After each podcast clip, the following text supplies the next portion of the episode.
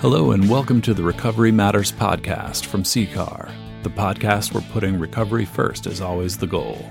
Here we present interviews, discussions, stories, and speeches to cultivate the understanding and acceptance of the power, hope, and healing of recovery from alcohol and other addictions. Here are your hosts, Phil and Sandy Valentine. Phil is uh, something else today. Sandy, that was a pretty heavy sigh, and we didn't even start yet. I, I, I, I, I felt that over here, Phil. I didn't know what I didn't know how to respond to that. Yeah, well, she was trying to figure out how to start the podcast, but we already did. So, what was the heavy sigh for? I don't know. I feel like you're becoming a little unmanageable. Is that like alcoholism? Yes. Why am I becoming unmanageable? I think I'm just usually this. This is how I am. You're like a gumball machine today with a lot of different colored gumballs for machine, and you never know which one's gonna pop. Melvin, have I been unmanageable today more so than usual? yeah. Okay. Well, that's what it, I guess I am.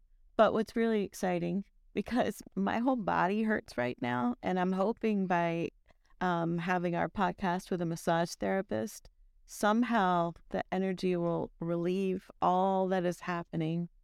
Yeah. Uh, My back and my shoulders. so, would you like to introduce yourself? My name is Nanette, um, and I am a woman in long-term sobriety. Great. So you're you're a member of, or you're. We asked you to be a guest on the Recovery Matters podcast. Is there a matter about recovery that you'd like to talk about first and foremost? Absolutely, self-care. Okay. What's that mean to you? Hungry, angry, lonely, tired. That's the opposite of.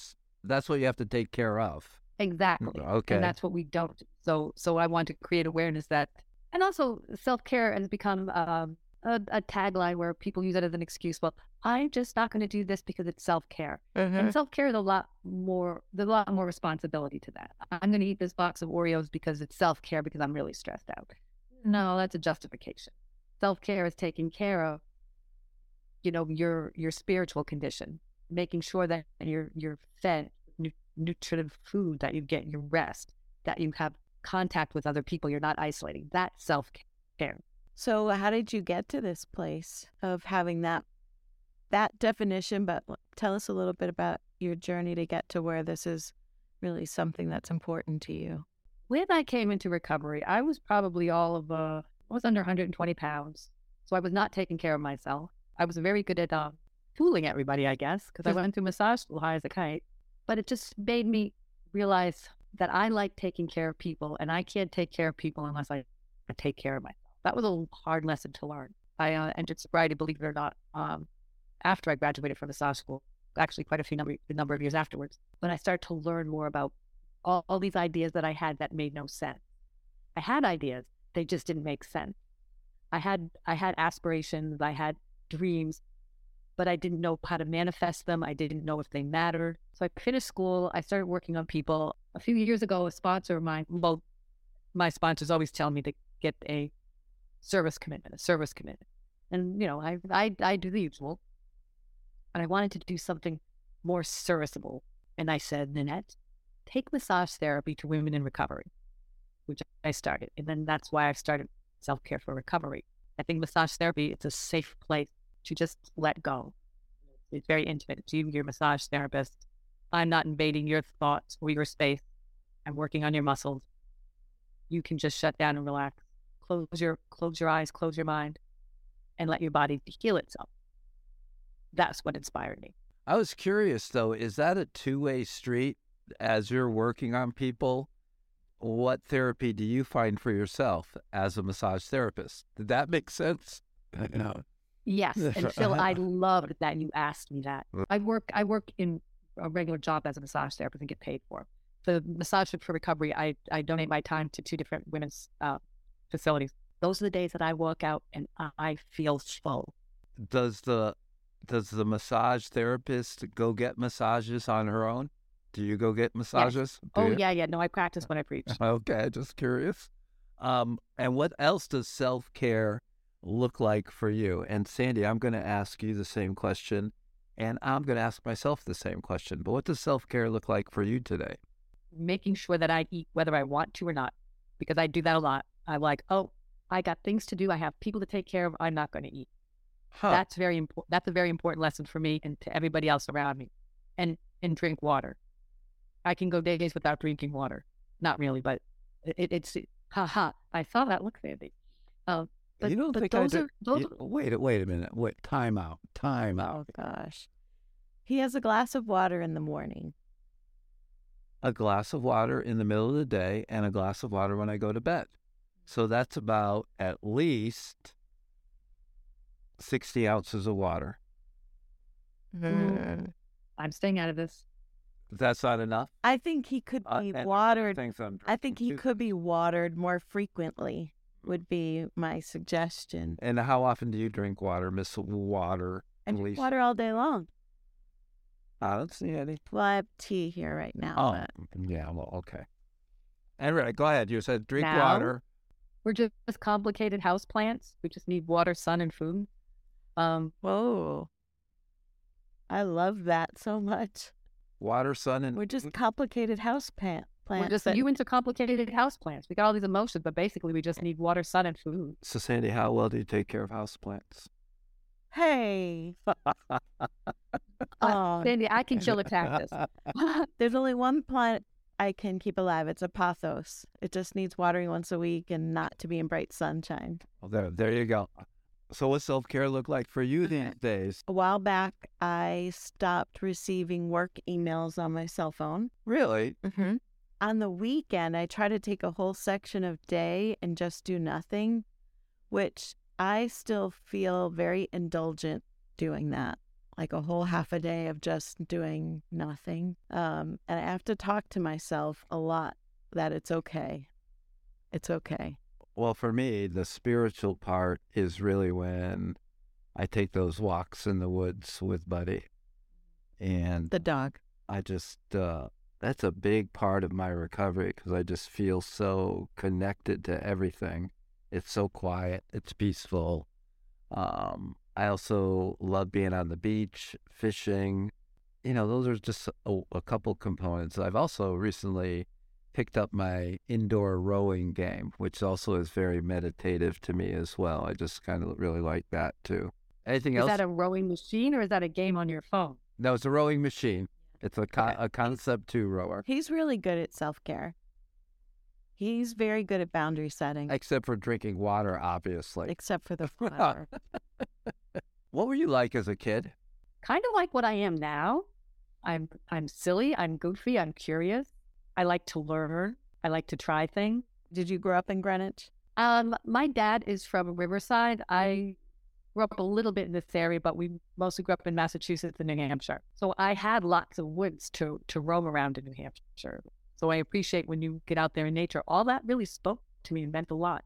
So somewhere between there and where I am now, I lost all that, but now that's all come back. Summarize the process of losing all that. Where, where did you get quote unquote lost? always trying to look at how I was brought up. I was brought up, you know, my my parents were married until the day they died. We were raised to say yes, please. You know, we weren't beaten, we weren't neglected, we were fed, we were clothed, we went to school. Um, we had family events. Somewhere my mind just went rogue. By the time I got to be about 13, 14, I started to be a little bit pushing the boundary. And my parents were always at work. As I got older, they trusted us more home alone. Went to places that I didn't need to go. And there was nobody pulling me back. And there was a kid up the street, his sister had a drug problem. I had no idea what that meant. I loved reading biographies. I loved reading autobiographies. And I loved reading, um, particularly from artists. And there was a lot of artists, right down from Frida Kahlo to, to Vincent van Gogh. They were tortured, troubled souls that relied on drugs and alcohol and pain and misery to be creative. I'm like, that's for me. That's for me. and I romanticized it. Yeah. And so you started to use substances. Oh, heck yeah. The Yeah, first drug I I- ever did was LSD. I just went right to the top. No kidding. How old were you? Um, I was a sophomore in high school. Wow. That that's courageous. Yeah, and what was that like for you? What happened? somewhere between so in social studies, I realized that I had to get the hell out of out of school real fast because I wasn't going to make it through the day. yeah. Yeah. Well, and I don't know where I went after that, but yeah, I had I had to get out. Everything everything was starting to like really change quickly, uh, and I will always remember that. And I and and it opened my mind. All those years that I started to lose myself because it was fun. It was fun in the high school, right? And a few years after that, I moved to Philly during that whole punk thing. It was fun, but then it started to get ugly. When I came into recovery, one of my first interview um, in an outpatient program, they said, "Oh, you don't have a problem. You're just ambivalent." I love that. I think I don't have a problem. I can drink. I can drug. I'm just ambivalent. I had no idea what that word meant. The same thing with hope and faith. When I came in, I had no idea what those words meant. Hope and faith. But now I sit and I realize all the times that I was cold, lonely, unhappy, I was always saying, and I didn't believe in this person. God, there's got to be a way out of it. So I'll tell you, I don't believe in God and I have no hope and faith, but I would pray, God, you've got to get me out of it. So when people say I don't believe in God, but weren't there times you were so miserable and you said, God, there's got to be a way out? It, it may not be God of our childhood, but it's, uh, it's a greater spirit that we're asking for help. What was the spark that got you to start your recovery? I was diagnosed with multiple sclerosis in 2001. And the doctor, my neurologist at the time, sent me to um, a psychiatrist because they thought I might need some help processing the diagnosis. The psychiatrist I had, I said, you know, I've got this problem. I just love to smoke pot all day long. You know, and, I work in a restaurant. We drink all the time. And he's like, that's no problem. Okay. I'll take that to the bank and run. Um, he left for a private practice. I got another psychiatrist and she, I was talking to her about it. And she said to me one day, why are you doing the things that you're doing when you have a neurological disorder? It just doesn't seem smart. That got me. She challenged my intelligence. um, I still went kicking and screaming into recovery. She hooked me up with a therapist and they eventually got me into IOP at Greenwich Hospital. But it was it was that challenge of my intelligence that made me think, hmm, I'm going to show you. So tell me a little bit about your was it your IOP at Greenwich Hospital? Was this your first like, treatment experience and not Yes. and how did you take to it? What, what do you remember of it? What was it like? Um, I would come in high. So when you say you get high, what were you getting high on? Oh, I was smoking a joint on the way from work to, to go to IOP. Um, and I always It's had funny. something in the car for the ride home, or I'd have a drink when I got home. Uh, um, one of the counselors said to me one one night, and this scared me straight. He said, "I see what you're doing." He goes, "And you're not fooling anybody." And I was so embarrassed. And again, it was like the the psychiatrist telling me that you know you're you know you're smart, but why you do this?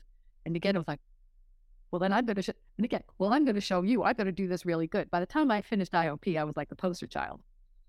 Um, I took to it because things started to get better. I started communicating with people and enjoying it, kind of like doing right now with you or with with anybody that I get to a dialogue with. Yeah, we were just talking um, in a previous podcast about, you know, that the person has to want it, but there's a lot of things that you can do to help plant those seeds that make it so obvious that it's the next step. It sounds like they know how to Right. do that. and then you have to water them. Mm-hmm. Oh, yeah. Uh, and you were a massage And- therapist and, when and all I this, was willing. and you were a massage therapist when all this was going on. Yes. And and so how's it? How did your practice change as you evolved in your recovery? That's a good question. Um, my practice changed. Um, I was less of a grumpy massage therapist. It was less of Yeah. Oh, what's you being grumpy? And what is a grumpy massage therapist? I would just come and do the work. Oh, okay. But I got to tell you, even when I was I was active and I was doing that work again, that was that was a God moment for me. It was it was my my um retreat to a quiet, safe place, even as a therapist. Yeah. So that was very healing. So I mean, I was grumpy going into it, but when I left, there was something that touched my spirit. mm-hmm. So I have a family member with MS, and so I know some of the limitations with that. So it really is remarkable that you're able to be a massage therapist, which I know takes a lot of muscle to to be able to do what you do. Um, how do you manage that? I I definitely think I'm aging. I'm definitely aging out of it. Um, I'd like to uh, uh, hire some therapists to continue with my project Self Care for Recovery, which I'm I'm working on, uh, because addiction is everywhere, and I there is a massage. I do have colleagues that are in the rooms or are Mhm. seeking recovery, and they want to give it back. So I think that's a beautiful thing. Um, but yes, get more of the younger people to get out there and do it, and I can do more teaching or talking because I love talking. Uh huh. You were at multiple pathways of You know what. I love that I was I mean No, go ahead. absolutely absolutely that was that was my motivation to getting to the to the conference and being a presenter. And when I saw the list of presenters I was over the moon. There was a yoga instructor acupuncturist Ta- Tara. I loved her um, Megan Perry with with that art and storytelling. These were all multiple pathways to self-care. Reaching into your to your your inner spirit your inner soul. And, and because it's a whole body mind my my view of this is body mind spirit. It's not just you know dealing with the physical or the mental you've got to put it all together the fact that they were all there presenting just put a big bow on this whole event for me What did what was sorry the i don't know if you noticed i had a really great time Yeah, well, that's great. So uh, I, I'm I'm super appreciative. I'm curious, how would you summarize what you talked about and what you wanted to express? there or here Well, there. I mean, what was the essence of your work, your presentation? We're always seeking something to make us feel good, right? It's that that whole that whole dopamine receptor, and we and and with all our time using or drinking or drugging, can I swear Yes. we really fucked that network up. Uh huh. Um, there are ways to get that back. Acupuncture, ta- tarot with with Reiki, and all those other those energetic healing, energetic body work. There are other ways to get that besides doing your medication and seeing your doctor and seeing your therapist. All of this, all of this is a, a, multidisciplinary path to healing, but touch is very vital. And one of the things that I did with this with my presentation was I gave everybody a blindfold. One person would sit blindfolded, the other person would be the, the giver, and they would sit behind her, and I would give them a prompt without the without the receiver knowing. I want you to feel my favorite word, ambivalent. Like you don't want to be here, bored to tears. What the hell are we doing? Put your hands on them, and keep that attitude in your mind. And then we they would keep their hands on that person for a while, and then they would take them off, and then we would discuss it. Um, the second round was prayer. Put your hands on this person in a prayerful manner. Touch is very powerful. That was what I was I was trying to to express. That was one of the things that we did.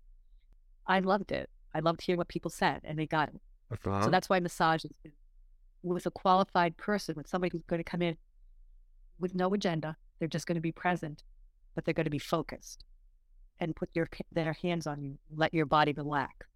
What's the energy you have in your hands when you're working on somebody? Does it shift from person to person? As you're Always. thinking, yeah.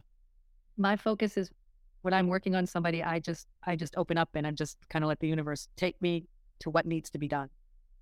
And that there's also some energy work, my hand energy work associated with that, along as you're actually working on the muscles to loosen the muscle.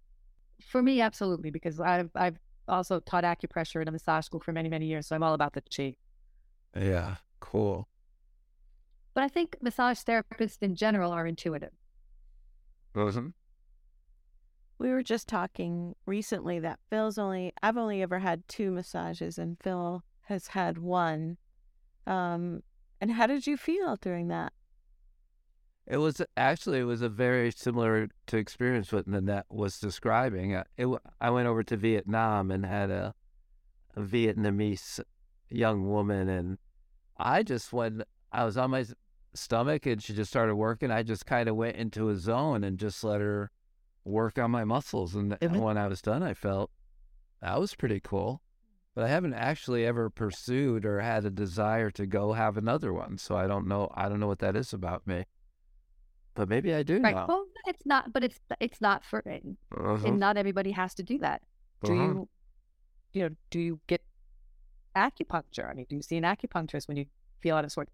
Sometimes when I'm really, really angry and stuck emotionally, I will get acupuncture, believe it. just because I know I just know certain channels in my body they're blocked. Stick some needles in me, move that chi, get it through there. I've never done that either. Have you? No, but I've been thinking about it. Have you? I have. Well, she also likes to get tattoos. She loves the way that feels. so- Okay. I have one tattoo. Let's not like make it like a thing. Oh, all right. That It- it's doesn't. very, it, it- the the sensations are very different. Yeah, I'm sure. Basically, needles don't bother me, mm-hmm. even though I did not have an injectable addiction. Nanette, how do you take care of your recovery today? What's your tapestry of recovery look like? My tapestry of recovery is I have a sponsor, I have sponsees, I go to meetings. Obviously, I work in uh, I one of the places I go to is uh, Families in Recovery Program, Liberation uh, Mm-hmm. Burke House, uh, house up in, in Norwalk, and then Reagan House in Portchester. So I'm always around women in recovery.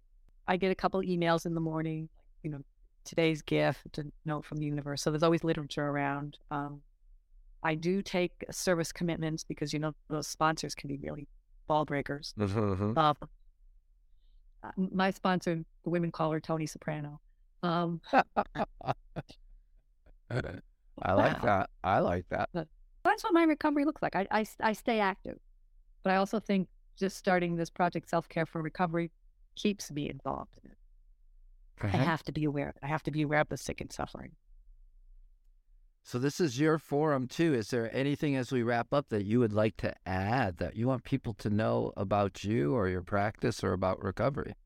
Coming in here and thinking the word ambivalent meant something good that I did not know it. I had no definition of the word hope. Faith was just a, a hollow word. The things that I've learned about myself, the joy that I've got from life, why did, was I spending all that time denying myself? I want to share that with people. Stop, stop hurting yourself because you're not hurting anybody else. Uh, I, I mean, I used to drink at people. I used to get high at people. I'll show you. And it took me a long time to realize I'm drinking the poison and they're not dying. I, I, I, I just want to share that that awareness with people. I want I want people to feel love and be loved, and I want to buy the world a coke. No, Well, That's on. I am sure it is a wonderful gift with with people newly in recovery that you know you share your gift of massage with them. So, um, pretty special. Yeah, I, I, I think too about what you were saying about drinking at people and and it is curious to me now that I've had, you know, went over the 35 year mark and seen many people think that alcohol and drugs are solution to their problem when it's is the problem. Uh, Mhm. I mean, when our book tells us that we can be happy, joyous, and free, I thought that's what alcohol and cocaine made me happy, joyous, and free. It was so far from the truth. It was like the ultimate lie. And uh-huh. yeah, all that, all that freedom, the joy, the contentment, the serenity, all comes from recovery, which to me is a journey towards self awareness. You seem very self aware, Yep. Nanette. I, I, I, I make it I make it a practice. I really, really do because I can't help others unless I help myself. Yeah, and and I- that I have to be on. yeah I have to be on the beat to do that. Yeah that shines through. So thank you for taking the time with us today. I appreciate you and your work very very much. This was fun, All right, but then but then you two were fun. yeah, Thanks, continue. Annette. It was great to see you again. Thank you for listening to the Recovery Matters podcast. We hope that you have connected in some way with what you've heard. For more information, you can find us on the web at ccar.us. Like and follow us on Twitter and Facebook at CCAR, the number 4 Recovery, and on Instagram at Recovery Matters Podcast. And you can use the hashtag RecoveryFirst to show support for our mission. Have questions, comments, feedback? Email us at podcast at ccar.us. Fire feeds fire, so if yours is burning right now, reach out and share it with someone.